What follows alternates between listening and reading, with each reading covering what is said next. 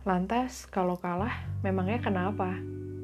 Tidak apa-apa kalau kalah atau belum mendapatkan apa-apa yang dicita-citakan.